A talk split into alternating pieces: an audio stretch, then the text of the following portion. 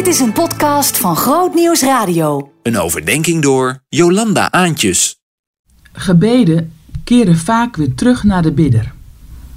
Wat kun je er zelf aan doen? Wat ligt in jouw mogelijkheden waarmee God dan verder gaat? Een mooi voorbeeld daarvan vind je in Marcus 6. Duizenden mensen hebben zich verzameld rondom Jezus. Hij vertelt over Gods koninkrijk, brengt nieuwe bezieling in hun geloofsleven en bekrachtigt dat met genezingen.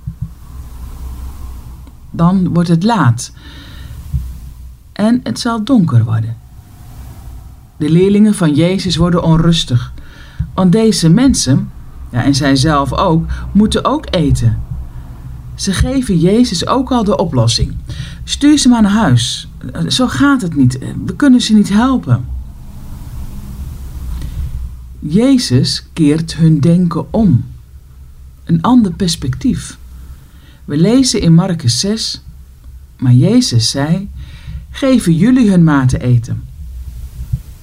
Ze vroegen hem: Moeten wij dan voor 200, 200 denari brood gaan kopen om hun eten te geven?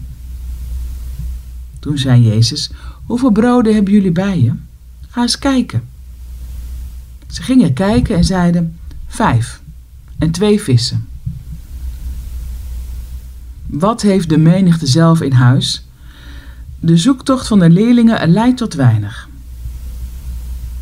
Of ze hebben niet goed gezocht, zodat ze snel dachten: Nou, we hebben wat. Want er moet toch vast meer geweest zijn dan vijf broden en twee vissen onder duizenden mensen. Of zullen velen gedacht hebben: ja, als ik ga weggeven, heb ik zelf niks meer. Op die ene na dan. Een jongen waarschijnlijk, een kind. Die vertrouwt te worden dat Jezus zelf hun brood en vis nodig heeft. Als Jezus het zegt, is het voldoende. Hij geeft weg, hij deelt, zonder te weten wat ermee gebeuren gaat. Jezus laat de leerlingen de omkerende beweging maken. Ze gaan zoeken, waarschijnlijk met weinig vertrouwen en met de gedachte dat het een kansloze missie is. Ja, hoe dan? Echter, even verder lezend staat er: Jezus nam de vijf broden en de twee vissen, keek omhoog naar de hemel, sprak het zegengebed uit, brak de broden, gaf ze aan zijn leerlingen om ze aan de menigte uit te delen. Ook de twee vissen verdeelde hij onder alle die er waren.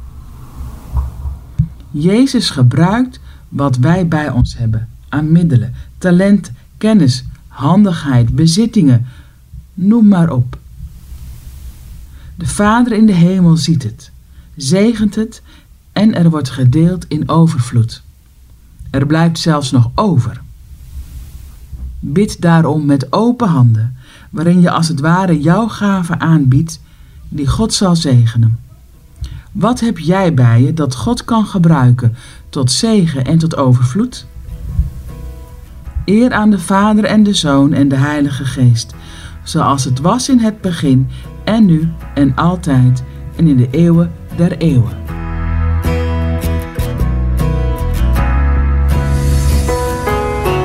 Meer verdieping? grootnieuwsradio.nl slash podcast